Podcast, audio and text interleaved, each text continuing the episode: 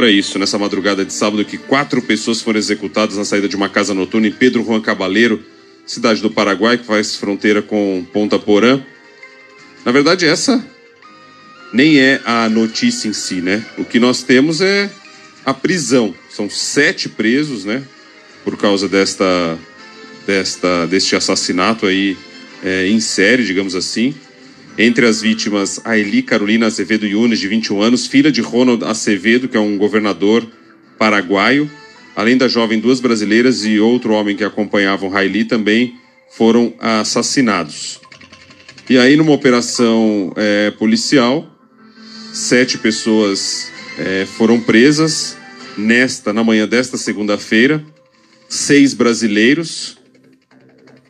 E nessa operação também foram apreendidos três carros com documentos brasileiros referentes a outros três automóveis, celulares, joias e um recipiente com 74 gramas de maconha, segundo nota da autoridade do país vizinho, do Paraguai.